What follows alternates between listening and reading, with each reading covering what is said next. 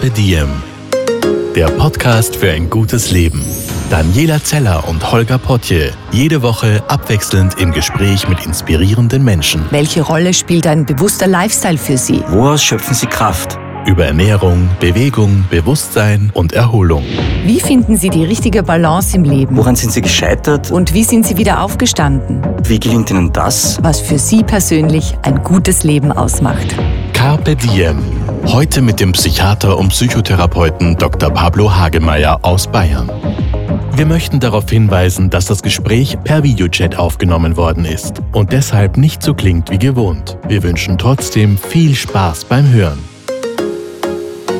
Ich freue mich sehr. Ich bin jetzt verbunden mit Herrn Dr. Med Pablo Hagemeyer. Herr Dr. Hagemeyer, wo, wo erreiche ich Sie denn? Wir sind nämlich über Hallo. Zoom verbunden, nur zur Ja. Erklärung. Ja, Sie erreichen mich in meiner Praxis in äh, Weilheim, im schönen Weilheim in Oberbayern. Und hier sitze ich äh, vor meiner Bücherwand und meinem Schreibtisch und äh, sehe Sie natürlich auch auf Zoom. Aber ich finde ganz toll, dass wir daraus quasi eine Radiosendung, also einen Podcast machen und bin sehr gespannt. Ich habe die letzten Tage mit Ihrem Buch verbracht. Das ist sehr Gestatten, ich bin ein Arschloch. Ein netter Narzisst und Psychiater erklärt, wie sie Narzissten entlarven und ihnen Paroli bieten. Der nette Narzisst sind in diesem Fall Sie selbst. Nun ist das Wort Narzisst eher fast schon ein Modeausdruck geworden. Ich, Mhm. ich treffe immer wieder Frauen, die mir vom Scheitern ihrer Beziehung erzählen und dann sagen, ja, also es ist daran gescheitert, weil mein Mann ist so ein Narzisst und es ging überhaupt nicht mehr. Auch man, man bezeichnet ganz schnell mittlerweile jemanden als Narzissten. Das ist so ein geflügeltes Wort, fast schon ein, ein Schimpfwort. Und niemand möchte ein Narzisst sein. Daher gratuliere. Ich denke, es ist mutig, dass Sie von sich selbst sagen, ich, ich bin ein Narzisst. Vielleicht klären wir zu Beginn, was das überhaupt genau bedeutet, ein Narzisst zu sein oder eine Narzisstin. Richtig, genau. Wir müssen nämlich auch die Freundin oder die Partnerin, die Ihnen das erzählt hat, dass ihr Mann ein Narzisst ist, auch fragen, ob sie nicht selbst eine ist. Und dafür ist auch das Buch und äh, die Idee, äh, eben den normalen Narzissmus oder den alltäglichen und auch den pathologischen Narzissmus ein bisschen zu, ja, uns zu spiegeln, uns vorzuspiegeln. Und ein Narzisst ist derjenige, der von seiner eigenen Wichtigkeit mehr als die anderen überzeugt ist. Also der glaubt, er ist wirklich wichtig und das tut er unbewusst. Äh, deshalb auch ist es sehr wichtig, den Leuten immer zu sagen, das ist jetzt narzisstisch, das ist jetzt sehr selbstbezogen, sehr egoistisch, das ist sehr äh, ja, übertrieben, vielleicht sogar auch größenwahnsinnig. Also das sind diese Dinge, die, es gibt ganz viele Merkmale, aber das wären so Dinge, die man vielleicht sofort feststellen kann bei einem Gegenüber, der sehr viel Raum nimmt, der sich, der, der, also wenn er den Raum betritt, auch den Raum füllt. Also da gibt's ja auch so Menschen, ne, die man so beschreibt, so ganz aus dem Bauch heraus beschreibt. Der ist irgendwie, weiß ich nicht, so dominant, der beherrscht die Situation irgendwie. Oder, und das ist das Tragische am Narzissmus, der nur so tut, als ob er die Situation beherrscht. Also der glaubt, wichtig zu sein, aber alle anderen im Raum wissen, das ist ein Idiot, der ist überhaupt nicht wichtig. Ja, also wenn jetzt zum Beispiel eine Operation läuft und der Chirurg oder die Chirurgin, die Mhm. hier gerade tut, sehr raumnehmend agiert und, und, und, und sehr bestimmt agiert, das ist nicht Narzissmus. Es gibt auch Situationen, wo jemand wirklich gerade wichtig ist, weil er gerade äh, in, in der Wichtig ist. Tätigkeit ist. Genau, genau. Also die scheinbare Wichtigkeit ist zu unterscheiden von der tatsächlichen Wichtigkeit. Ja. Wir haben natürlich hochspezialisierte Berufe, wie Sie sagen, auch der des Chirurgen, äh, und die sind natürlich extrem daran interessiert, äh, ihre Tätigkeit gut und äh, zielführend und handlungsorientiert auszuführen. Auch dafür braucht man natürlich eine gute Portion Narzissmus. Ja. Aber die ähm, pathologische Seite, also die krankhafte oder die, die nicht normale Seite des Narzissmus ist, dass man meint, wichtig zu sein und meint, sich jetzt Raum nehmen zu müssen. Und alle anderen äh, finden das sehr nervig und sehr anstrengend. Und äh, das ist dann äh, zu hinterfragen, ob das wirklich wichtig ist, was derjenige jetzt gerade tut. Gibt es auch narzisstische Menschen, die nicht so auffallen, die so im stillen Kämmerlein narzisstisch sind? Ja, das sind die sogenannten stillen Narzissten, wie Sie sagen, oder auch die passiven Narzissten. Das sind oft auch, wir haben jetzt schon Ihre Freundin angesprochen, das sind oft Ehefrauen oder Partnerinnen, die sich an irgendwelche größeren Narzissten ranhängen und sich so im Glanz des großen Narzissten sonnen und, und äh, mitstrahlen, äh, die, die passiv sind. Es gibt aber auch die Passiven, die so ganz isoliert sind und einsam sind. Und wenn man mit ihnen ein bisschen mehr zu tun hat, merkt man plötzlich, dass sie an einem saugen und die Energie rausziehen und ganz viel wollen von dem anderen, ohne selbst was zu tun. Also auch das ist ein Merkmal des Narzissmus, einen gewissen Anspruch zu haben auf Dinge, auf äh, Anerkennung, auf äh, Befriedigung, auf Bestätigung, ohne selbst äh, Leistung erbracht zu haben. Mhm. Ist nun jeder Mensch, der, der ehrgeizig ist, der die Welt verändern möchte, der was leisten möchte, der mhm. auch gerne darüber spricht, automatisch Narzisstin oder Narzisst? Ähm, ja, fast muss man fast ja sagen, aber es ist äh, zu überprüfen, diese Narzissten sind oft gutartig. Ja? Also äh, der Narzissmus, der Gute, ist eh einer, der nicht schädigt. Und das kann man ganz einfach unterscheiden. Ich sage immer ganz einfach Persönlichkeitsstörungen äh, die also noch im Rahmen sind, also Persönlichkeitsstile, sagt man heute auch, die nerven einfach nur. Ja, es ist einfach nervig, so einen Typ an der Seite zu haben. Aber psychopathische Veränderungen, also extrem überzogene Veränderungen der Persönlichkeit, die sind schädlich. Das heißt, die mhm. schädigen den anderen. Und so kann man also, ganz einfach mhm. unterscheiden. Ist jetzt die die, die, die, also nochmal zu Ihrem Beispiel, die, der Ehemann dieser, äh, Ihrer Freundin, schädigt er richtig? Ne, ist der, richtet er richtig Schaden an, dann ist er vielleicht ein Psychopath. Aber wenn er nur nervt, dann kann man vielleicht sich damit arrangieren und muss mal gucken, äh, muss sich nicht gleich trennen, ähm, sondern man arrangiert sich und stellt fest, okay, du bist halt narzisstisch angehaucht. Ja, so um das ins Konkrete zu bringen, Sie, Sie sagen, wenn ich mich irre, also wenn dieser Ehemann, der jetzt eine Summe ist von vielen Ehemännern, die ich so das kenne, wenn der schädigen würde, würde er zum Beispiel seine Frau wirklich runtermachen, seine Kinder anbrüllen, vielleicht sogar schlagen, er würde seine Mitarbeiterinnen und Mitarbeiter demütigen, er würde ähm, Geld hinterziehen, weil er findet, ihm steht das alles zu und Gesetze gelten nicht für ihn. Das wäre der, die böse Form. Genau. Und die nervige Form wäre, dass das einfach jemand ist, der beim Abendessen sehr viel Raum einnimmt, der viel von sich selbst erzählt, genau. ohne auch mal zu fragen, du, wie war denn eigentlich dein Tag oder, oder wie geht's genau. dir? Der sich einfach gerne auch so ein bisschen sonnt im Lichte ja. der Öffentlichkeit. Genau. Insofern ist das jetzt für mich, weil wir auch ansprechen, dass ich mich selber jetzt hier oute, für mich jetzt hier ein besonderer Moment, weil ich jetzt hier Raum nehmen darf. Ne? Sie erlauben mir das und ich könnte auch ewig reden, auch Blödsinn von mir geben, solange ich Redezeit habe. Ja, das ja. wäre für mich äh, fantastisch. Da könnte ich einfach erzählen. Und das wäre, ja, das wäre halt nicht sinnvoll, ja, weil wir wollen ja ein Interview führen und wir wollen ja auch Informationen übertragen, den anderen zu helfen, die vielleicht gerade in einer Lebenssituation sind, wo sie ahnungslos sind oder ratlos sind. Und äh, so, und das ist halt der nette Narzisst, ne? der, der erkennt, dass er helfen könnte. Also wer zuhört, könnte jetzt lernen. Ne? So. Eben. Und daher, ähm, äh, beim Lesen des Buches habe ich sehr mitgefühlt mit diesem Phänomen Narzissmus. Mhm. Und, und mein Resümee war auch, dass Narzissmus auch schon die Welt weiterbringt. Und es braucht auch Menschen, die narzisstisch veranlagt sind. Also das ist ja nicht mhm. per se etwas Böses oder Schlechtes. Richtig, genau. Also wir unterscheiden auch in der, in der psychoanalytischen äh, Literatur den, den normalen und den positiven Narzissmus von dem äh, pathologischen Narzissmus. Und das ist etwas, was, glaube ich, die meisten zumindest in der Öffentlichkeit auch nicht wissen. Äh, dass es nämlich diesen positiven Anteil gibt am Narzissmus der ist total wichtig. Also der fängt ja auch damit an, äh, Sigmund Freud hat den beschrieben, äh, dass, dass Kinder von sich extrem überzeugt sind und extreme Ängste auch entwickeln, wenn sie nicht mehr versorgt werden. Also wenn sie selbst in existenzielle Ängste geraten. Das ist ja total wichtig zu kapieren, dass wir selber auch ein, ein, ein selbstständiges Wesen sind, das auch eine eigene Erotik hat beispielsweise oder eine eigene Körperlichkeit und eine eigene Verantwortung für sich selbst hat. Nicht? Und das äußert sich alles in diesem ursprünglichen kindlichen Narzissmus, der auch sehr gierig ist und der auch sehr leidenschaftlich ist. Und das ist der schöne Aspekt des Lebens. Warum sollen wir nicht gierig und leidenschaftlich sein und das Leben leben? Äh, mhm. Und jetzt kommt aber die Klammer, solange es eben nicht schädlich ist für die anderen. Ja, ja genau. Und der Narzisst, der das nicht kapiert, Davon gibt es sehr viele und der größte Narzisst, der gerade, äh, den alle kennen, ist Donald Trump und auch mein Lieblingsnarzisst, wenn man so will, äh, der schädigt halt in seinem Verhalten. Ja, mhm. und das, deswegen fällt er halt aus der Reihe und äh, deswegen mittlerweile ist es ja, ich meine, mittlerweile schreibt ja die äh, schreiben ja die, die Feuilletons und die, die, die Schlagzeilen sind ja auch jetzt voll davon, aber dass er narzisstisch und psychopathisch ist. Aber vor vier Jahren, als er an die Macht kam, 2016 gewählt wurde, 2017 das Amt antrat, gab es ganz wenige Psychologen in Amerika und ich gehöre dazu in Deutschland, die gesagt haben, der Kerl ist gefährlich.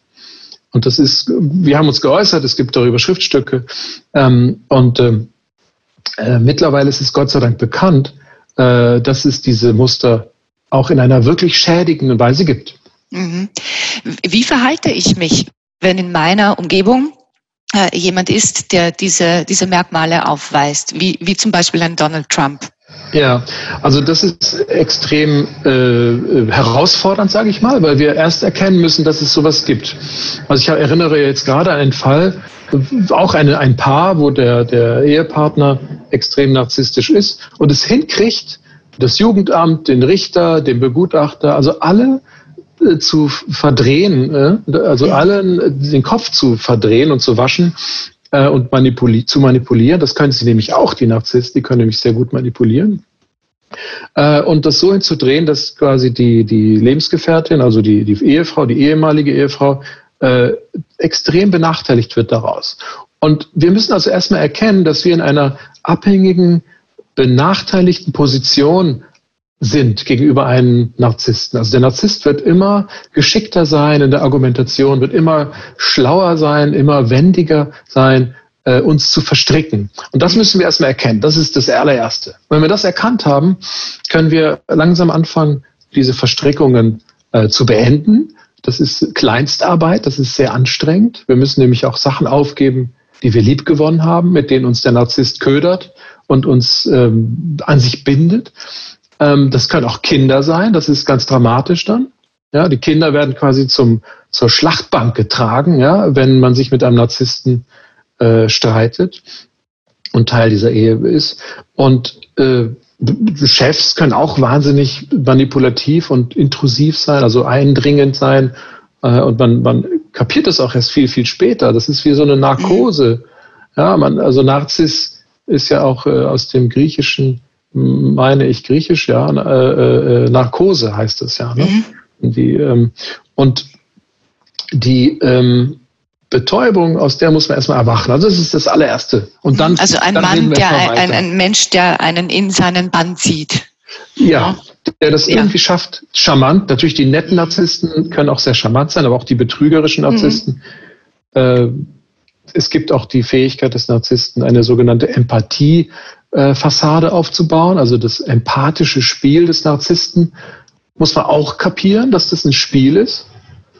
Also der weiß äh, rational, wie, welche Emotion ist jetzt gefragt und genau. kann das künstlich herstellen, kann ohne das, herstellen. das, tatsächlich zu fühlen. Genau, also wir reden jetzt hier auch miteinander. Wir können es ja gleich an einem Beispiel machen. Mhm. Ich äh, habe mich jetzt einigermaßen ordentlich angezogen, äh, inszeniere das hier so ein bisschen. Sie sehen das als Bild, also wir, wenn wir jetzt Bild hätten. Ich Sie haben Ihr Buch aufgestellt ich im Hintergrund. Buch hinten aufgestellt. Und auch andere Bücher, daran genau, erkenne ich, dass Sie vielleicht gelesen sein könnten.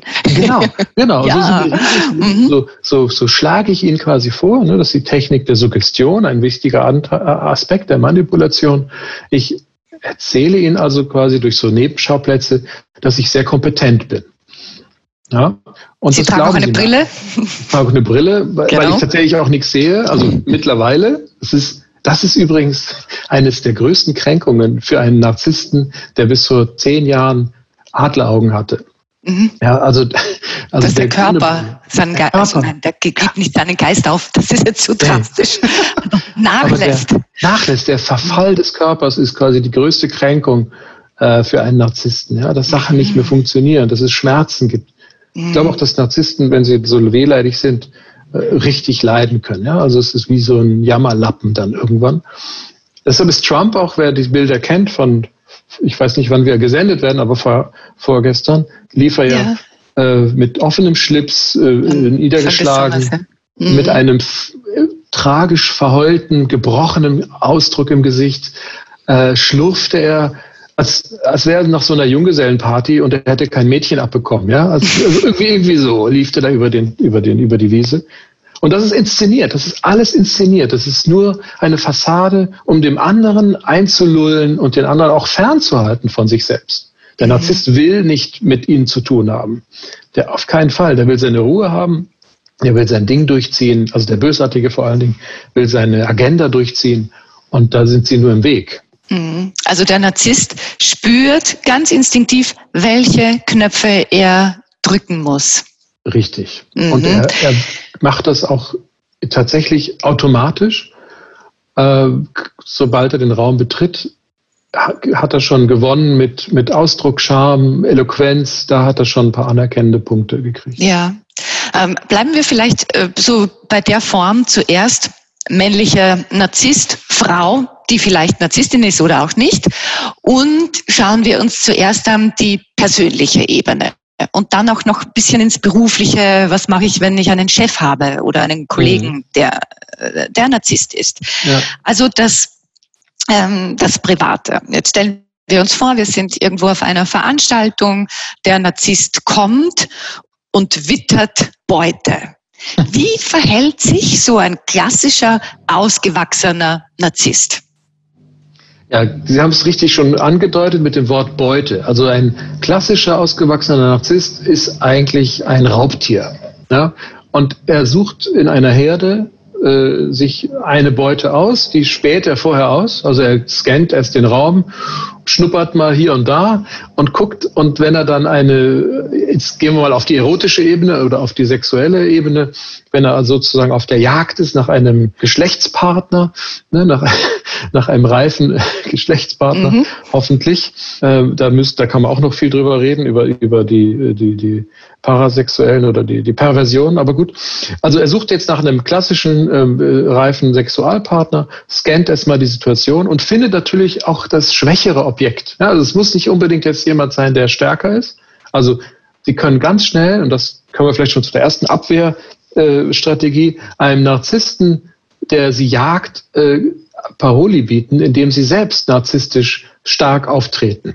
Also wenn Sie als Frau jetzt in die Fänge eines sehr dominanten, charmanten Narzissten kommen, dann gehen Sie auf Augenhöhe und sagen Sie ihm, hm, wie toll er aussieht, aber heute hat, haben Sie halt keinen Bock auf Sex. Ja, so. Das heißt, Sie geben ihm komplett die gegenteilige Erwartung, die der Narzisst hat, auf einer sehr selbstbewussten, authentischen Art. Sie müssen das Wort Sex ja nicht in den Mund nehmen, aber Sie können ja irgendwie sagen, ich habe keine ne, Zeit. was anderes. Freut mich nicht. Mhm ich habe jetzt keine Zeit, genau, ich habe jetzt keine Zeit, ich muss mich hier mit was Wichtigerem beschäftigen. Ja, so. Also so richtig abkanzeln, ausbremsen, äh, das ist dann so für Narzissten spürbar, ne, das ist wichtig, der spürt es dann. Alles andere würde der gar nicht wahrnehmen. Also wenn der irgendwie, das würde der auch uminterpretieren, äh, in, in eine Aufforderung vielleicht äh, weiterzumachen. Und äh, also Sie müssen ein ganz klares Stoppsignal senden, dann kapiert das der Narzisst und dann ist gut. Vielleicht findet er es dann auch noch spannend, so ein bisschen dran zu bleiben, aber dann zweite Strategie, komplett ignorieren. Ja, das ist das zweite. Also einfach überhaupt nicht drauf eingehen. Also nicht sich drüber ärgern, ihn auch nicht angrinsen und sagen, vielleicht morgen, also auch kein, kein Fingerzeig oder auch keine, keine Versprechen machen, das ist ganz wichtig, sondern sofort schottendicht, nein, Ende. Interessiert aus. mich nicht. Mhm. Und ähm, dann sucht sich der nach interessiert mich. Und der Narzisst sucht dann intuitiv weiter. Das, das werden Sie feststellen. Wenn er bei Ihnen abblitzt, äh, wird er sofort zum nächsten, zur nächsten Person gehen und dort dasselbe in Grün machen. Das ist mhm. ganz spannend zu beobachten. Äh, sind es auch bis die... Bis er dann jemanden trifft, bis er jemanden erwischt. Mhm. Und wenn diese Frau anspringt und, und sich geschmeichelt fühlt, weil sie ja von diesem tollen Mann beachtet wird, äh, der so wunderbar ist, dann geht ja oft was los, dass man äh, auf gut Neudeutsch Lovebombing nennt. Ne, dieses zuerst überschütten mit tollen Botschaften, mit Komplimenten. Die Frau denkt sich, jetzt habe ich den, den Märchenprinz getroffen. Aber dann verändert sich das auch recht schnell. Richtig. Nämlich, was genau. passiert dann? Das Lovebombing ist, ist wirklich dieses Überschütten und das Verzaubern und das Charmeurisieren, das äh, Flirten. Und dann passiert Folgendes.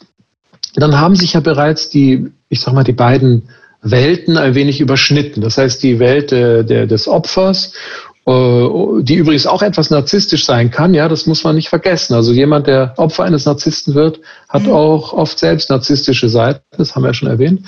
Äh, gut, auf jeden Fall vermischen sich dann an diesen Stellen äh, diese beiden Welten bereits, ja, das heißt, das eine schiebt sich über den anderen und äh, sagen wir mal, beide haben ein, ein Interesse an, an schön essen gehen, ja, also an, dann wird also der Narzisst sofort sagen, lass uns mal schön essen gehen.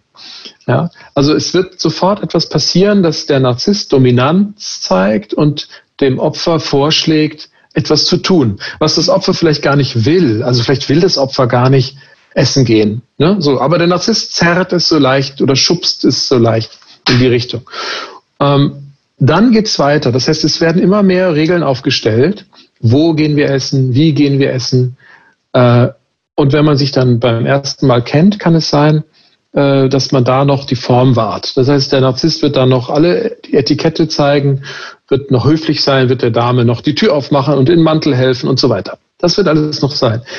Nach drei, vier, fünf äh, solcher äh, Dates kann es sein, dass der Narzisst schon anfängt, übergriffiger zu werden. Also die Grenze, das ist ganz wichtig, Narzissten überschreiten Grenzen, äh, die Grenze zu überschreiten und im Feld des Opfers zu sein. Und dort wird er dann anfangen, äh, etwas, hm, wie soll ich sagen, selbstbezogene Vorschläge zu machen. Also er wird vorschlagen, lass uns doch mal über dieses Thema reden. Oder er wird auch vorschlagen, äh, bei dem Opfer Verhaltensänderungen ähm, äh, anzubringen. Also zieh dich doch mal etwas lockerer an, zieh doch mal eine Bluse an oder mal einen größeren Ausschnitt. Ja? Oder setz dich doch mal gerade hin. Mir ist aufgefallen, dass du immer krumm am Tisch sitzt. Ja? Mhm. Also er fängt an, so erzieherische, pädagogische Maßnahmen vielleicht vorzuschlagen. Äh, aber er kann auch wirklich abfälliger werden. Er könnte auch sagen, dein Vater ist ja ein Idiot, nicht wahr? Also er könnte auch anfangen, Menschen abzuwerten, die dem Opfer wichtig sind. Ja? Mhm. Dadurch isoliert er ganz, ganz langsam, isoliert er quasi das Opfer von seinem Umfeld. Er könnte auch sagen, die Freundin von dir, die ich ja da kennengelernt habe vor, vor drei Tagen auf der Party, die ist ja schon ein bisschen einfach strukturiert, oder? Die ist ja nicht so helle, oder? Mhm. Also er fängt auch an, Menschen abzuwerten, die dem Opfer möglicherweise wichtig sind. Ja, dadurch bindet er das Opfer an sich emotional und das Opfer bekommt quasi jetzt den Zuspruch und die Anerkennung vom Narzissten ja, und nicht mehr von seinen Freundinnen und seinem privaten Umfeld. Und das ist so der Einstieg. Und das wird immer mehr, nimmt immer mehr zu, wird immer größer. Und dann kann es wirklich sein, dass am Ende ähm, der, das Opfer völlig isoliert ist. Wir sprechen da jetzt aber von langen Strecken, also von Monaten dass, äh, oder auch Jahren, dass das Opfer plötzlich keine Freunde mehr hat, kaum berufliche Kontakte hat, die, die, die wertvoll sind oder die dem Opfer helfen könnten, rauszukommen aus der Nummer und auch äh, möglicherweise schon ähm, ähm, sich, sich so sehr an den Narzissten gebunden hat, dass das Opfer gar keine Ideen und gar keine Gedanken mehr daran entwickelt, äh, selbstständig sein zu wollen. Also das mhm. ist eine Symbiose dann am Ende, also eine enge Verbundenheit zum Narzissten mit einer Abhängigkeit, aus der man ganz schlecht wieder rauskommt. Vor allem, weil der Selbstwert auch so gemindert wird, dass man sich vermutlich auch gar nicht mehr traut, wegzugehen oder, oder, oder was Neues zu beginnen. Genau, also das wird der Narzisst dann auch tun, äh, den Selbstwert quasi zu demontieren und zu torpedieren, ihn aber auch gleichzeitig wieder aufzubauen. Also es ist das Spiel, es ist das Spiel des, des Täters, ja, dass der mhm. Täter, das ist auch, kennen wir auch von Straftätern, von, auch von Sexualstraftätern oder anderen, ähm, die, die Zuckerbrot- und Peitsche-Spiel spielen. Ja, also die geben, geben ganz viel Zuneigung und Bestätigung und auch außergewöhnlich, also übertriebene Bestätigung. Ja? Also die geben einem dann plötzlich eine teure Geschenke.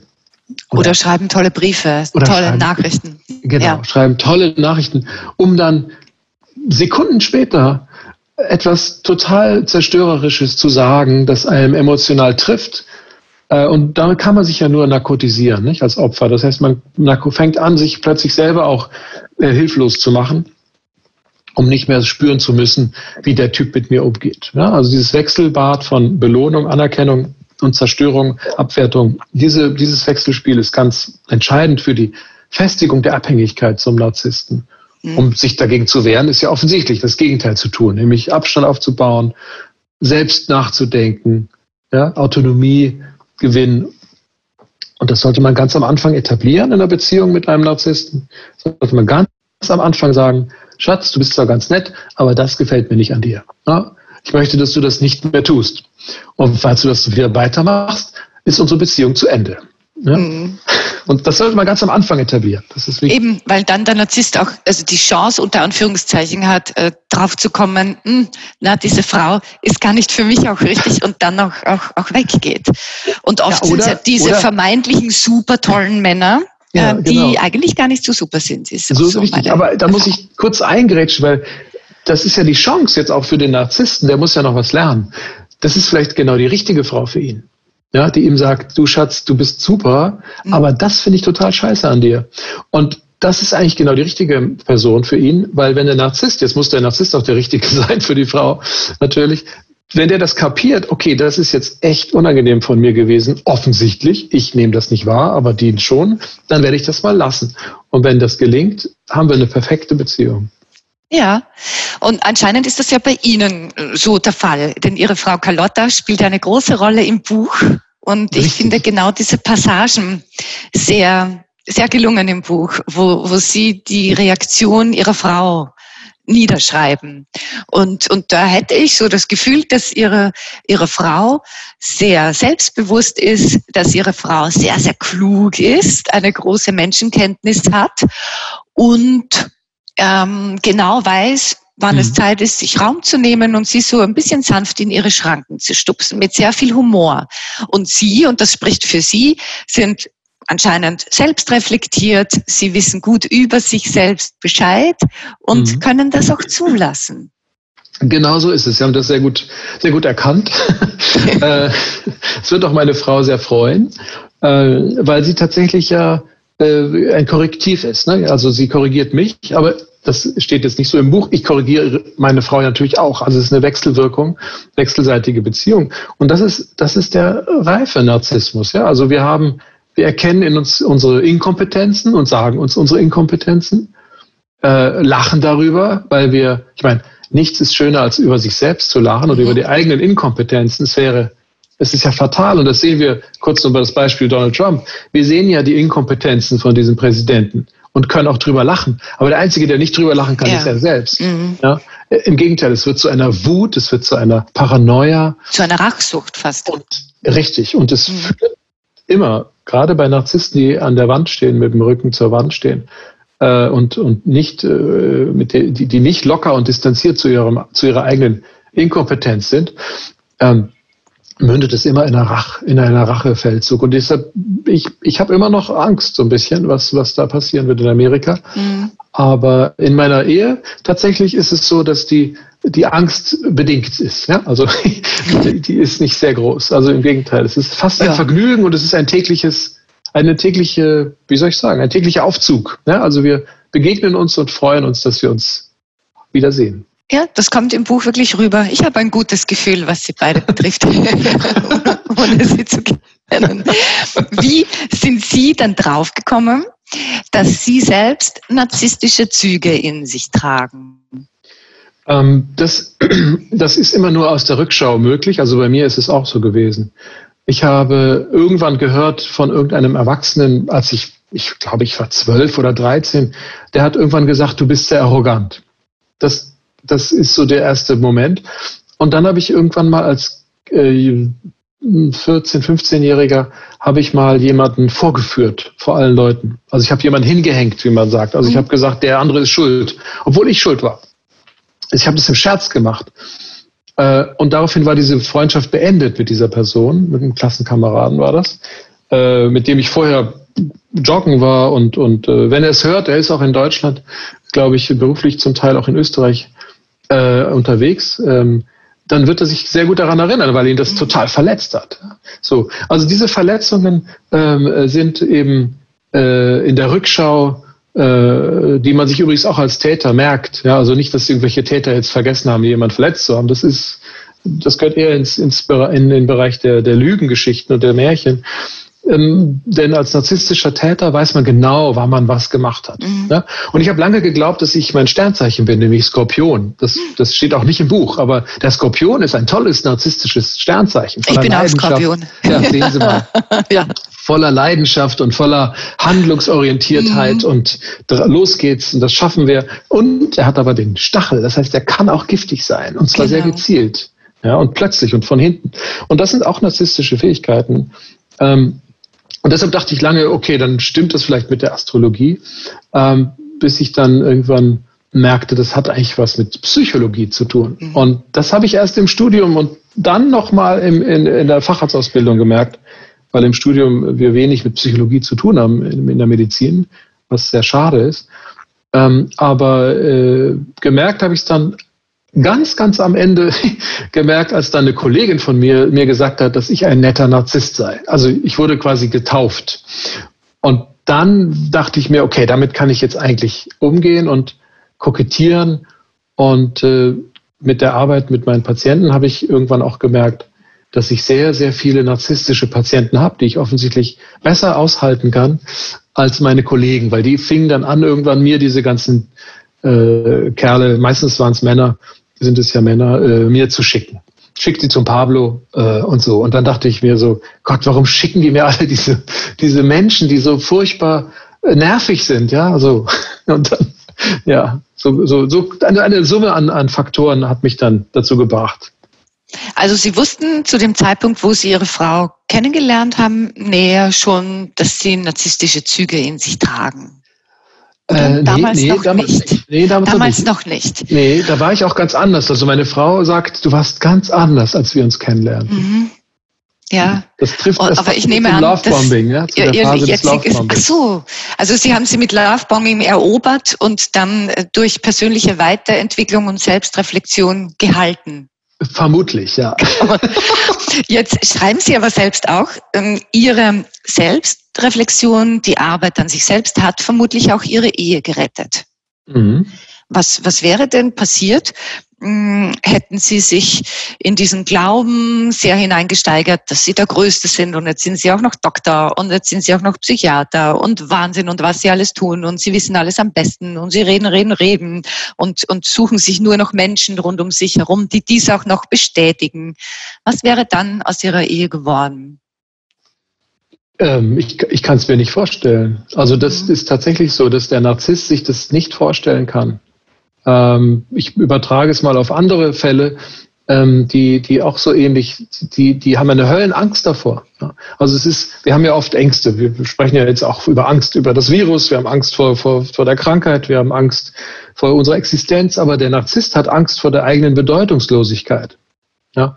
Ein Narzisst ist beispielsweise äh, gar nicht mehr vorhanden, wenn es ihn ganz alleine gibt. Also ich habe so das Modell, wie würde es Ihnen denn gehen, wenn Sie alleine in der Wüste sind? Dann sind viele Narzissten ratlos, weil sie wirklich nicht wissen, was sie, was sie tun wollen, mhm. sollen und können. Also ich brauche quasi, oder Narzissten brauchen das Gegenüber, um sich selbst darin zu spiegeln. Und wäre dieser Spiegel, als äh, wäre die Ehe zu Ende gewesen, wäre das ein Riesendrama für mich gewesen. Und äh, wäre natürlich auch dann in eine Selbstbestrafungsmaschinerie wahrscheinlich gemündet aber vielleicht auch in einen Rachefeldzug, das weiß ich nicht. Aber ich bin dazu nett zu. Also ich würde mich nicht rächen können, ich glaube mhm. nicht. Aber viele Narzissten fangen an, sich zu rächen. Ne? Und das endet dann in Rosenkrieg und so Sachen. Das wäre mir aber tatsächlich persönlich viel zu anstrengend. Und weil mir das Man alles, muss auch dazu sagen, Ihre Frau ja. ist Scheidungsanwältin. Ja, genau. Ich hätte eh verloren. wäre nicht so schlau gewesen. ja. Und das war sie übrigens auch nicht, als ich sie geheiratet habe. Mhm das ist sie auch geworden. Das heißt, sie war in der Musikindustrie äh, äh, quasi äh, Anwältin für, für, was gar nicht, Medienrecht oder so würde das heißen. Ich habe sie also auch unter einem anderen Vorzeichen geheiratet. Und jetzt sehe ich, wie brisant meine Lage ist und verhalte mich ganz still. wie ein Lämmchen. Genau. Naja, aber Sie waren dann in Therapie bei dem berühmten Johannes, von dem Sie schreiben. Ja. Wie kam es? Das hat mich äh, gewundert, denn was ich immer gewusst habe oder gehört habe, war, dass Narzissten quasi immun sind gegen Therapien und, und, und überhaupt nicht offen und das schnell abbrechen. Ja. Was hat Sie dazu bewogen, diese Therapie überhaupt zu beginnen und dann auch fortzusetzen und ernst zu nehmen? Also die Therapie ist ja ein, ein ganz wichtiges Gut, ein Luxusgut, das wir haben. Und äh, da gehen ja nicht nur Gestörte hin, sondern da sollte eigentlich jeder hingehen. Und äh, weil man sehr wahnsinnig viel über sich lernen kann. Und da ich ja Therapeut und Psychiater bin, äh, weiß ich, dass das sinnvoll ist und funktioniert. Sich, also im Grunde genommen ist ja Therapie im Grunde genommen die, Perf oder die, was ist die Perfektion, aber die Verbesserung oder die Optimierung eines zwischenmenschlichen Gesprächs. Ja, also äh, und und das macht immer Sinn. Und wenn Freunde und das Umfeld und die Familie verbraucht sind durch, durch die Gespräche, die man mit ihnen vielleicht führt, um Probleme im Leben zu lösen, sollte man zum Therapeuten, weil der macht das professionell und der kriegt da Geld dafür und der hält das auch aus. Das heißt, Narzissten sollten eigentlich erst recht zu Therapeuten gehen, weil die bleiben ja sitzen. Die mhm. laufen ja nicht weg. Die kriegen ja 100 Euro die Stunde, um sich den ganzen Scheiß anzuhören. Also habe ich mir gedacht, dann gehe ich halt da mit, meiner Frau äh, einen Gefallen zu tun. Also es ist im, also eine Paartherapie ist das Setting gewesen. Und weil meine eigene Therapie hatte ich ja schon hinter mir. Ähm, wir müssen ja als Psychotherapeuten eine Selbsterfahrungstherapie machen. Ich habe meine in der Tiefpsychologie gemacht und da kam auch einiges zutage und da kommt äh, auch zutage, dass man narzisstische Züge hat, dass man immer was weiß und was besser weiß ähm, und äh, das wird dann korrigiert durch den Therapeuten. Ähm, weil man nämlich auch Fehler macht, wenn man meint, man weiß es besser. Nicht? Das, mhm. das wissen wir, das ist gut untersucht. Ähm, und äh, insofern war, war es äh, für mich ein nicht so schwerer Weg, da mitzugehen, weil ich natürlich auch dachte, meine Frau will in Therapie. Also nicht ich gehe in Therapie, sondern sie nimmt mich mit, um die Ehe zu retten. Mhm. So, ne? Das war so das Setting. Und äh, das habe ich auch im Buch geschrieben. Ich finde, ich fand ich so einen wichtigen Moment für mich, weil auf dem Weg zur Therapie bemerkte ich, dass ich selbst Teil dieser Beziehung zu meiner Frau war. Ja? Und das war so wichtig, dass man rauskommt aus dieser Isolation, äh, in der man sich wähnt. Das ist fast ein Wahn, ja, also es ist eine irrationale Haltung. Die narzisstische, egoistische Selbstbezogenheit ist eine wahnhafte Haltung, kann man sagen, wenn sie extrem ist. Äh, aus der rauszukommen und zu merken, ich komme hier nur aus diesem Dilemma raus, indem ich kooperiere, indem ich mich öffne, indem ich mich bewusst binde an Menschen, die in meiner Umgebung sind und nicht mhm. diese, diese Bindung ablehne. Und dann saß ich halt dann da und dann ging es ganz viel um Fühlen und Spüren bei mir. Und der Johannes dem habe ich das dann auch erlaubt, das zu tun. Also meine Veränderungsbereitschaft war da, das ist ganz wichtig. Und ich glaube, wir müssen auch sagen, Sie haben das ihm auch erlaubt, also schreiben Sie im Buch, weil Sie ihn auf einen Sockel gestellt haben und gesagt haben, er ist die Koryphäe der Therapie genau. und der Feste genau. überhaupt. Und genau. da ging es dann. Und genau, dann geht's, nicht? Also das ist das, was narzisstische Strukturen und Muster immer möchten. Sie möchten nicht mit irgendeinem 0815-Therapeuten, der vielleicht auch noch Heilpraktiker ist oder, oder keine Ahnung, irgendwo in Hintertupfingen ist äh, und vielleicht auch gar keine besondere Ausbildung hat, mit dem wollen sie nichts zu tun haben. Sie wollen natürlich mit den Besten der Besten zu tun haben. Warum? Weil sie natürlich selbst die Besten der Besten sind und dieses Phänomen der Projektion, also des Übertragens eigener innerer Bedürfnisse auf den anderen, um sich dort darin zu spiegeln, in einer Art Selbstbestätigung, mehr ist es ja nicht, äh, um eine Ecke herum, äh, das ist natürlich, das ist doch viel wichtiger ne, als die Therapie selbst. Und, und als ich dann bei ihm saß und er mir dann quasi einschenkte ordentlich, das war dann schon gut. Das hat dann schon funktioniert. Und das funktionierte bei mir ganz besonders. Deshalb habe ich die Passage auch im Buch drin, über die Selbstempathie. Ja, also das Gefühl für einen selbst zu entwickeln. Mm, und dann sind auch die Tränen geflossen und, und genau. ja, das löste sich was. Ja. Hat, hat sich vieles gelöst. Genau. Und was ist dadurch in Ihrer Beziehung anders geworden? Da müssten Sie meine Frau fragen. Was würde denn Ihre Frau sagen, würde ich Sie jetzt fragen? Also sie würde sagen, er nervt immer noch, ja, mhm. das würde sie schon. äh, aber, aber sie kann mich sehr schnell stoppen und sie sagt es mir dann auch. Also sie sagt, jetzt nervst du wieder. Und ich so, wieso denn? Also, also ich, witzig, meine Stimme geht dann auch immer hoch, das hat mhm. sie nicht verändert, das ist ja auch im Buch so. Also der, ich fange fange dann an, defensiv zu werden, wenn ich ange, scheinbar angegriffen werde. Dabei ist es nur eine Korrektur. Das ist aber, ich nehme es als Angriff wahr. Ähm, und diese Korrektur äh, äh, ist, geht sehr schnell. Also man muss sofort reagieren, Das weiß man auch aus der Verhaltenspsychologie. Mhm. Es bringt überhaupt nichts, äh, äh, Entscheidungen zu vertagen und zu sagen, am Wochenende rede ich mit ihm und dann tue ich alles, äh, was ich auf den Tisch, sondern man muss sofort in die Situation äh, reagieren und korrigieren. Und dann geht's. Vorausgesetzt, sie streiten nicht miteinander. Das ist ganz wichtig. Also es darf keine Eskalation dabei stattfinden, sondern es ist eine Information. Das ist ein Ja. Unterschied. Also nicht, jetzt hörst du schon wieder nicht zu, du hörst mir nie zu, sondern Mhm. sagen, stopp, wir sitzen jetzt seit zehn Minuten an diesem Tisch und du hast zehn Minuten gesprochen und ich habe noch nichts gesagt. Jetzt bin ich dran. Richtig, sehr gut. Genau, das Ja. können Sie schon sehr gut. Ich habe das, ich hab das gelernt. Ich bin auch Kommunikationstrainerin. Ein bisschen. Also die Ja, also Ich-Botschaften sind so wichtig und Ja, nicht so, so- du machst genau. das und so. Ja. Und was total verrückt ist, nicht? Also man denkt ja immer, Ich-Botschaften zu sagen, ist nicht erlaubt, ne? ist, nicht, ist nicht höflich, Mhm. ne? weil das ist immer das Ich, Ich, Ich. Das ist der böse Narzisst, der widerspricht, ne? wenn man Ich, Ich, Ich sagt. Aber es ist so wichtig, genau dasselbe zu tun wie der Narzisst, nämlich der redet ja auch immer nur von sich, selbst von sich zu sprechen, die eigenen Emotionen wahrzunehmen, die eigenen Bedürfnisse zu äußern und die eigene Grenze aufzuzeigen. Und das geht am besten mit Ich, weil es auch äh, kein Angriff dann ist, sondern nur eine Zustandsbeschreibung, in der man selbst ist. Und dagegen kann der Narzisst nichts tun. Der Narzisst kann einen Zustand, in dem sich der andere befindet, nicht verändern. Mhm.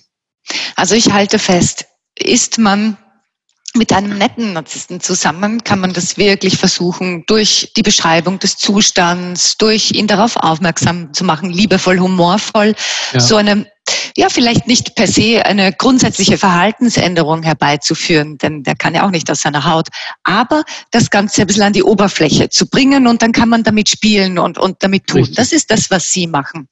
Und Genau. stelle ich jetzt aber fest, nein, mein, mein Partner ist sogar beleidigt, er ist gekränkt, wenn ich das anspreche, Er reagiert absolut humorlos und mit Gegenschlägen, Mhm. dann ist es besser oder das einzig Wahre, das Weite zu suchen.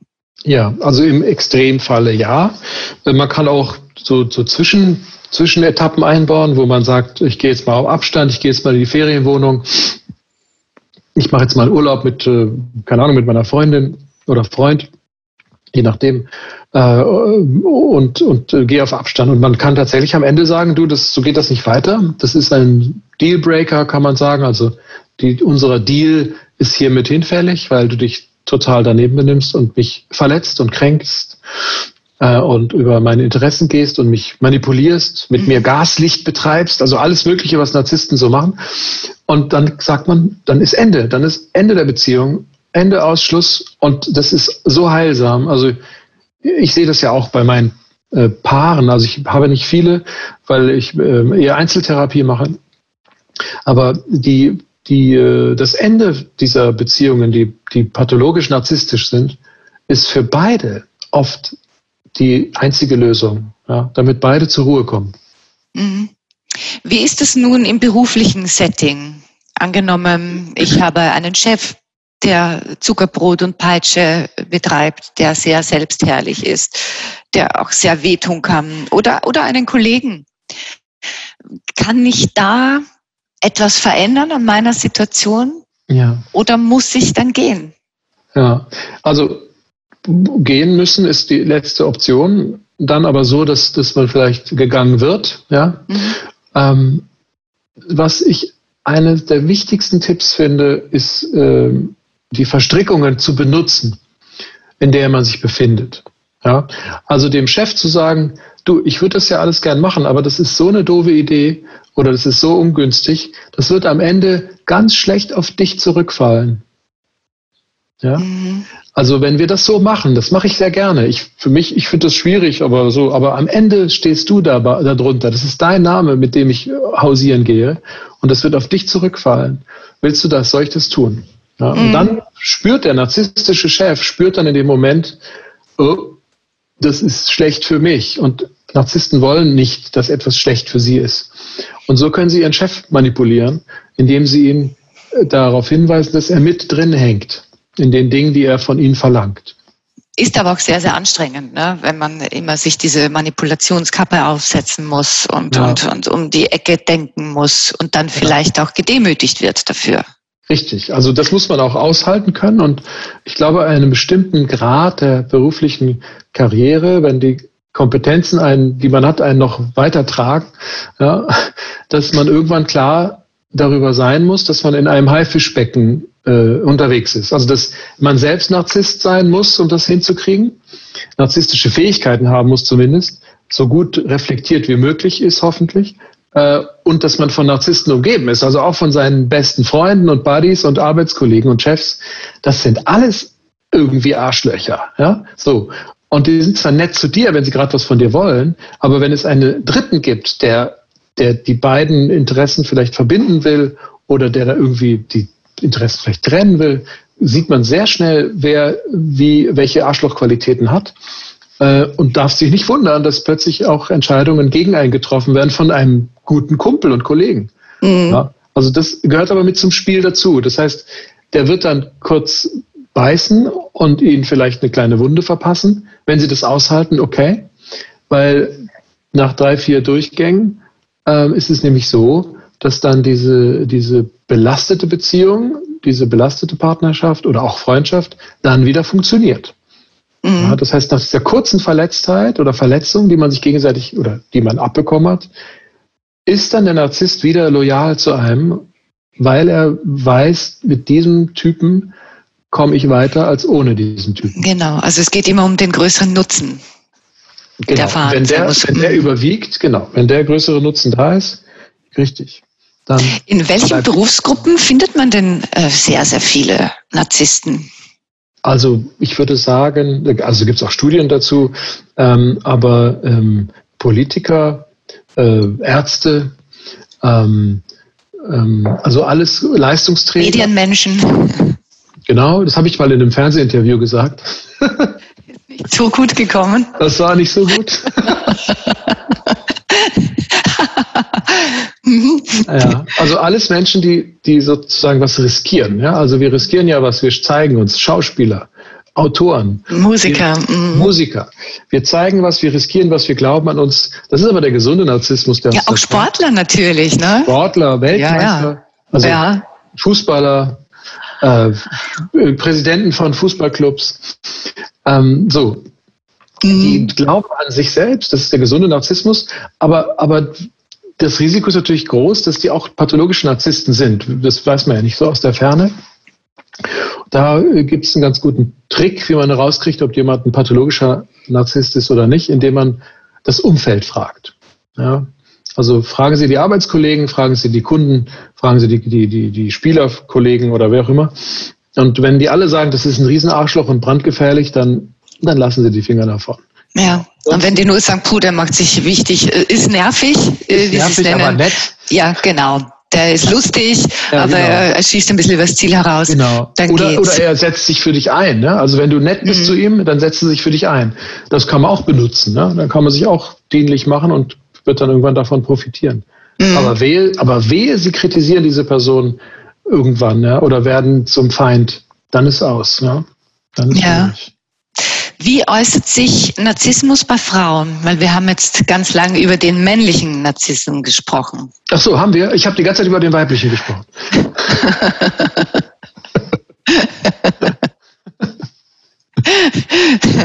genau. Also wie äußert sich Narzissmus bei Frauen? Ähm, ich würde sagen, 80 Prozent ist er genauso wie die, bei den Männern. Mhm. Aber er, äh, der weibliche Narzissmus versteckt sich natürlich ähm, in der Rolle der Frau. Also die Frau ist ja evolutionspsychologisch in einer völlig anderen Schiene, um, um sich zu behaupten, äh, neben der männlichen Rolle. Also sind es diese Kriterien, die da zählen. Also das Äußere ist natürlich wahnsinnig wichtig, das Erscheinungsbild, aber auch äh, die, die, die Erotik, ja, also das, das kann man auch benutzen, die Attraktivität. Äh, und das wird auch über, also ich meine, wir sehen es ja auch an den, an den, äh, ich sag mal, kosmetischen Irrungen und Wirrungen von vielen Frauen. Äh, das sind alles narzisstische, äh, wie soll ich sagen, Totalschäden. Ähm, die, die, äh, wir sehen es auch an der, an der Gender-Diskussion, ja, so. Also das ist, die Frau, das Frauenbild wird natürlich auch von den Männern gemacht, die dann äh, frauenfeindlich sind. Also da, da bewegt sich die Frau. Und die mhm. Frau muss, muss sich da behaupten, indem sie quasi Kompetenz erlangt äh, aus ihrer Rolle heraus. Und es ist ja absurd, ne, dass, dass in den Vorstand, Vorständen so wenig Frauen sind, dass es die Frauenquote gibt. Also das sind Sachen, mit denen sich die Frau beschäftigen muss. Und die narzisstische Frau wird versuchen, so viele männliche Qualitäten wie möglich zu haben, was sie natürlich selbst korrumpiert. Nicht? Also sie verlässt dann ihr Rollenmodell äh, also ich glaube, eine narzisstische Frau hat wahnsinnig viel mehr Probleme als narzisstischer Mann deswegen. Mhm. Und, weil es äh, uneindeutiger ist, habe ja, ich genau. mir jetzt gedacht beim Lesen des Buches. Genau, weil die narzisstische Frau hat entweder die, die Möglichkeit, sich ganz schön zu machen und sich als hübsches Beiwerk an, ja, den, an den Arm zu hängen eines Narzissen und sich äh, teure Taschen kaufen zu lassen und so diesen Glanz zu leben. Oder eben sich sehr grob sehr viel Raum zu nehmen und das wird dann oft äh, wieder so als große Männlichkeit attestiert. Richtig, ja. Und dazwischen gibt es sehr wenig Raum. Genau, und das muss sich die Frau, die narzisstische Frau noch, das muss sich irgendwie gestalten, nicht? Also wir, wir ich, ähm, man muss da eine Rolle finden und die, da tut sich die Frau wahrscheinlich noch schwer, aber ich finde, also aus männlicher Sicht fände ich eine, eine normale Frau, in Anführungsstrichen, normal, was ist schon normal, aber eine, die ihre Kompetenzen kennt und diese einbringt, äh, völlig ausreichend, ohne zu übertreiben. Und das Narzisstische daran wäre, dass sie dass sie sehr leidenschaftlich im positiven Sinne ihre Dinge verfolgt, mhm. äh, meinetwegen auch jagt, ja, also hinterher ist, dass Dinge gelingen. Äh, Im pathologischen Sinne, also im, im, zerstörerischen Sinne, neigen Frauen eher dazu, hintenrum zu schädigen, äh, zu intrigieren, Dinge äh, so laufen zu lassen, dass sie zum Nachteil sind für andere Personen, die sie aus dem Weg haben wollen. Also da sind sie eher verdeckter in ihrer Aggressivität. Der Mann ist aggressiv nach vorne heraus, die Frau ist mehr so hintenrum, weil eben, weil eben dieses, so meine ich, ähm, sind auch die, die, die Fallbeschreibungen, die ich so kenne, ähm, äh, weil diese, diese, dieser Raum besetzt ist. Ja? Also das Aggressive nach vorne raus ist halt durch die, die Männlichkeit besetzt und dieses hintenrum ähm, so, das ist mehr so weiblicher. Ähm, die irgendwie machen es geschickter, ne? Und die Männer mhm. checken es dann auch zu spät, ne? wenn sie dann aus dem Weg geräumt wurden. Das merken sie dann erst später. Mhm. Werden Narzissen mehr, auch bedingt durch soziale Medien, durch die Möglichkeiten, sich zu zeigen? Ähm, ja, also es gibt ja eine, es gibt ja so von der Epidemiologie vier bis zehn Prozent, sagt man so ungefähr, was schon extrem viel ist. Also ähm, äh, die, die ähm, Medien, die sozialen Medien fördern das natürlich, klar, das ist der, der moderne, der moderne Mythos ist unser Handy. Wir gucken in unseren Spiegel und sehen nur uns selbst mhm. oder unsere Echoblase. Echo ist ja auch ne, vom Mythos des Nazis her gedacht, äh, der, der Gegenpart des Nazis, der, der nicht äh, gehört wird, aber trotzdem da ist. Äh, also eine weitere Spiegelung. Ähm, und die, diese Dinge, klar, verstärken die Selbstbezogenheit. Und ähm, ich zum Beispiel in meinem Facebook-Account nehme jede Freundschaftsanfrage an, die ich kriege weil ich mir denke, ich muss irgendwie ganz viele Fremde reinkriegen, ja, damit ich aus meiner Echoblase rauskomme. Ja, ja Sie, so. Sie treten auch durch die, unser Gespräch noch ein Stück weiter aus der oh. Echoblase. Ja, ja, so, oh, genau. Heute oh. ist Feiertag. ja, so, also wir müssen raus aus diesen Echoblasen und nicht mhm. und in die, in die, in die Kommunikation rein, auch über die sozialen Medien, wo gerade sehr viel Hass äh, unterwegs ist. Ähm, auch das muss man öffnen und dranbleiben und in Kommunikation bleiben. Äh, aber es ist tatsächlich, Sie haben natürlich recht, auch TikTok, das sind alles egoistische Dinger, die unseren Narzissmus äh, beflügeln und ihn auch vereinfachen. Nicht? Also ich finde es auch so primitiv, äh, dass man über einen kleinen Videoclip äh, sich definiert. Nicht? Also klar, kann man das machen, es ist auch lustig mhm. und, und vielleicht auch wichtig. Die letzte Rallye von Trump wurde ja wahrscheinlich durch TikTok torpediert, äh, was genau. auch ein Phänomen ist und klasse ist, irgendwie aus, also für, aus, von meiner Meinung her. Ja äh, finde ich das äh, spitze. Aber gut, das ist meine Meinung. Ähm, das andere ist aber das Phänomen äh, der Spiegelung. Und das ist tatsächlich durch die sozialen Medien sehr vereinfacht, aber sehr wirksam. Und da muss man auch aufpassen, ne? dass man da nicht, dass wir uns dann nicht mit narkotisieren. Ne? Das ist ganz wichtig. Ja. Im Buch haben Sie auch einen kleinen Test, einen kleinen Selbsttest äh, beschrieben, wie man herausfinden kann, auch ob man selbst äh, narzisstisch veranlagt ist, ja, nein. Und dann auch, auf welcher Stufe. Ja, es gibt der Stufe Null, das ist Null Selbstvertrauen, gar nicht narzisstisch. Ja. Oder vielleicht doch narzisstisch, aber trotzdem Null Selbstvertrauen, das weiß ich nicht so genau. Bis 9, 10, das wäre dieser gefährliche pathologische Narzissmus. Wie, wie, wie kann man das dann ganz schnell herausfinden, wo man sich so befindet? Ja, also ist, wir können, äh, also das Merkmal, das hat der äh, Craig äh, Malkin, ähm, äh, ein, US-amerikanischer Psychologe und Professor an der Harvard University ähm, in Boston, meine ich, ist der beschrieben, dass, dass das Merkmal oder dass das Kardinalsmerkmal, das Hauptmerkmal die Wichtigkeit ist, ne? die Wahrnehmung der eigenen Wichtigkeit. Und das können wir uns selber fragen. Ne? Also bin ich wichtig? Bin ich sehr wichtig? In welchen Bereichen bin ich sehr wichtig? Und wenn das überbordend ist, also wenn ich wichtig zu Hause bin, wenn ich wichtig im Job bin, wenn ich wichtig in der Erziehung der Kinder bin, wenn ich wichtig im, im Gespräch mit einem Kollegen und Freund bin, wenn ich mich also aufgrund meiner Wichtigkeit in allem auskenne und zu jedem etwas sagen kann, dann sollte einem ganz langsam so der Zweifel kommen, ob das denn wirklich stimmen kann. Ja? so, so, das kann nicht sein, dass man so wahnsinnig wichtig ist. Mhm. Ähm, und dann ist man vielleicht so mehr im Spektrum von acht, neun, zehn Punkten. Äh, wenn man jetzt aber von sich der Meinung ist, dass man extrem unwichtig ist, ja? äh, auch das ist nicht kann auch nicht stimmen, weil jeder hat seine gewisse Wichtigkeit. Äh, und wenn man extrem unwichtig ist, kann das dazu führen, dass man eine selbstunsichere Persönlichkeitsentwicklung ähm, durchmacht, also Störungen auch bekommt vielleicht. Ähm, Im Umkehrschluss gibt es sehr viele selbstunsichere Narzissten auch. Ja, das ist eigentlich, eigentlich die neue Erkenntnis aus der Forschung auch von Malkin, dass eben die Selbstunsicherheit nichts darüber sagt, äh, wie, wie sehr wir ein Bedürfnis nach Anerkennung und Bestätigung haben. Also auch eine narzisstische Eigenschaft eben. Mhm. Und das wäre die also unter diesem Aufgeblasenen liegt oft was ganz Armes, ganz, was genau. ganz Bedürftiges, was Richtig, ganz Schüchternes genau. auch. Ja. Und dieses schüchterne, zerbrechliche Bedürftige, wenn Sie das in sich erkennen und darüber gestülpt ist diese, dieser Versuch der Korrektur, wichtig zu sein, oder auch diese extreme Sehnsucht nach Anerkennung und Bestätigung, dann würde ich mir, würde ich mir schon, würde ich mich fragen, dass, ob man nicht narzisstisch ist. Mhm. Das wäre so die Einstiegsfrage. Und dann kann man sich natürlich weiter differenzierend damit auseinandersetzen. Äh, da liefert eher der, die DSM-4, also die, die, das, die, die neun Punkte der internationalen Klassifikation, der amerikanischen Klassifikation der Persönlichkeitsstörung zum Thema Narzissmus eher, äh, eher die, die, die wie soll ich sagen, die, die diagnostischen Hinweise für Narzissmus. Das sind die neun Punkte, die habe ich in meinem Buch vorne im Klappentext drin. Also die machen, wenn davon mehr als fünf oder fünf oder mehr als fünf positiv sind, wie auch immer positiv, so ein bisschen positiv geht auch, dann ist es sehr wahrscheinlich, dass sie narzisstische Züge haben, die vielleicht sogar pathologisch sind. Und ähm, wenn man meine 50 Fragen beantwortet mit Ja, also die die ich im Buch habe, die aber wirklich überzogen sind. Also ich meine, da ist auch eine Frage dabei, äh, die lautet, äh, glaube ich, richtig wiederzugeben, äh, sind Sie davon überzeugt, einen Knall zu haben? Mhm. Ja? Also wenn die mit Ja ist, also dann, dann sind Sie mit Sicherheit Narzisst, ja. Letzte da kann ich nur Frage. einladen, nichts zu machen. Ja. ja, ja, die sind auch wirklich aufschlussreich.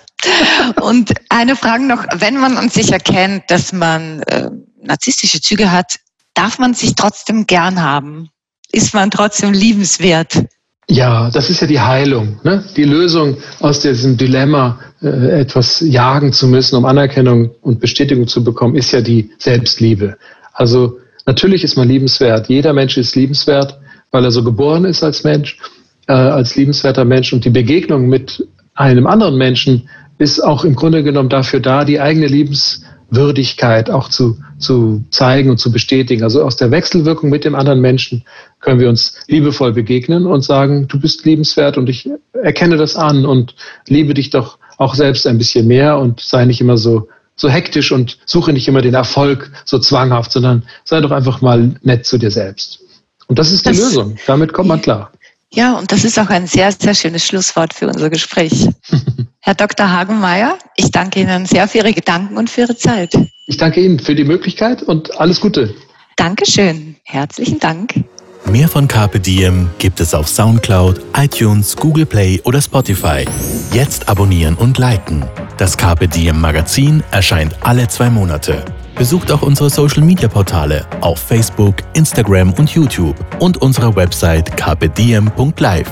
Wenn euch der Carpe Diem Podcast gefallen hat, dann schenkt ihm 5 Sterne bei Apple Podcasts. Wir freuen uns über Kommentare und sind direkt über podcast.carpediem.live erreichbar. Nächste Woche Holger Potje im Gespräch mit der Glückstrainerin und Optimistin Katharina Mühl.